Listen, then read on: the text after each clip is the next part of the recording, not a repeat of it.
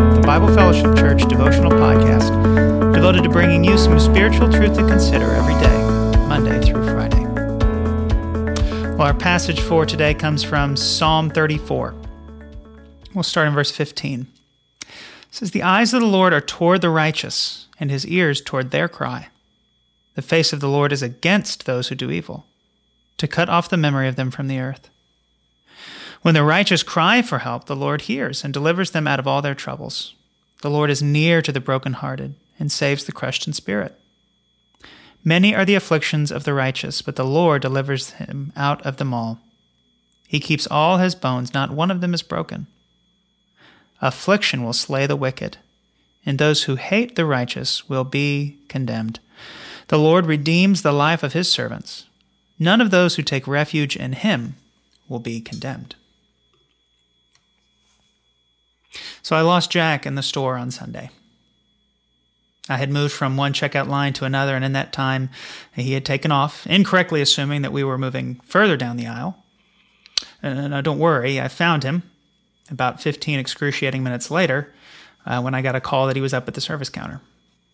We had a nice long chat about running away in a busy store. And why is this such a big deal? Well, because I can't look after him if he's not in my line of sight, if he's not in my presence. I can't protect him and make sure that he's okay.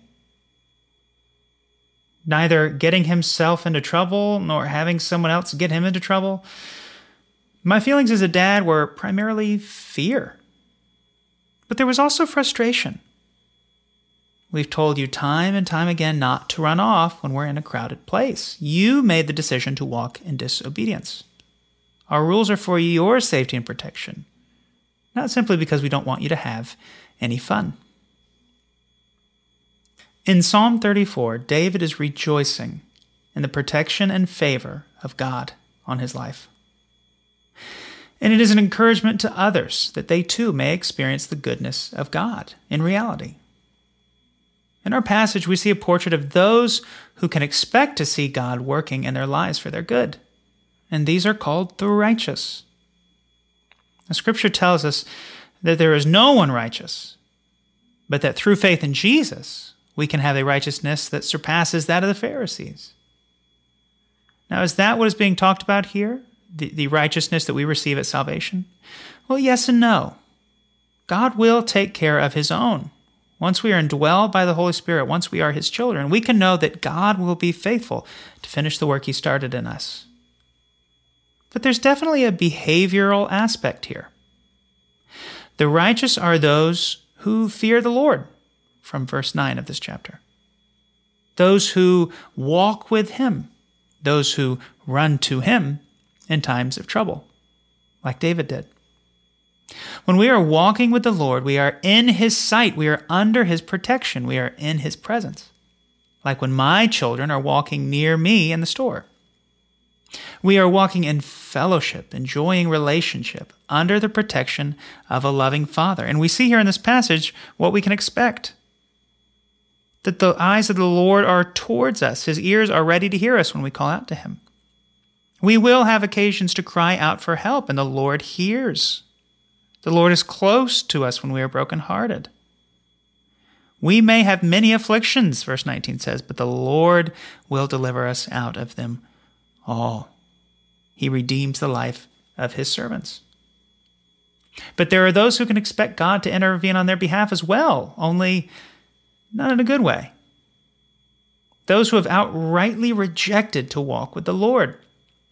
The evil, the face of the Lord is against them. They will be cut off. They will have affliction and expect nothing of the help that God provides those who walk in the fear of the Lord. They will ultimately be condemned. Now, this is not the fate that awaits any of us who have put our trust in the Lord. But we can miss out on walking in closeness of relationship with God by the way that we live our lives. Let's not. Let's do all that we can to be labeled among the righteous. Let's walk in relationship with the Lord by meeting Him in His Word, setting aside time with God by being constantly in prayer, as uh, First and Second Thessalonians tells us, as we've been going through on Sunday mornings. by joining Him in the work of ministry in whatever area He has called us to. And when we do face difficulty, when we do face trouble, by calling out to Him first. It is an unquestionably better and safer place to be than wandering around alone in a crowded place without your loving Father. God, we thank you for Psalm 34. We thank you for what it tells us about your character and about the life that you call us to for our own good and for your glory. God, help us to walk in righteousness, to walk in relationship with you, to call out to you when we are facing difficulty, God, that you might be glorified in our lives and that we might experience the blessing of relationship with our Heavenly Father. We'll give you all the praise and glory for it. In Jesus' name we pray. Amen. Thank you for tuning in for another edition of Let's Talk. Church family, you are loved. A blessed day.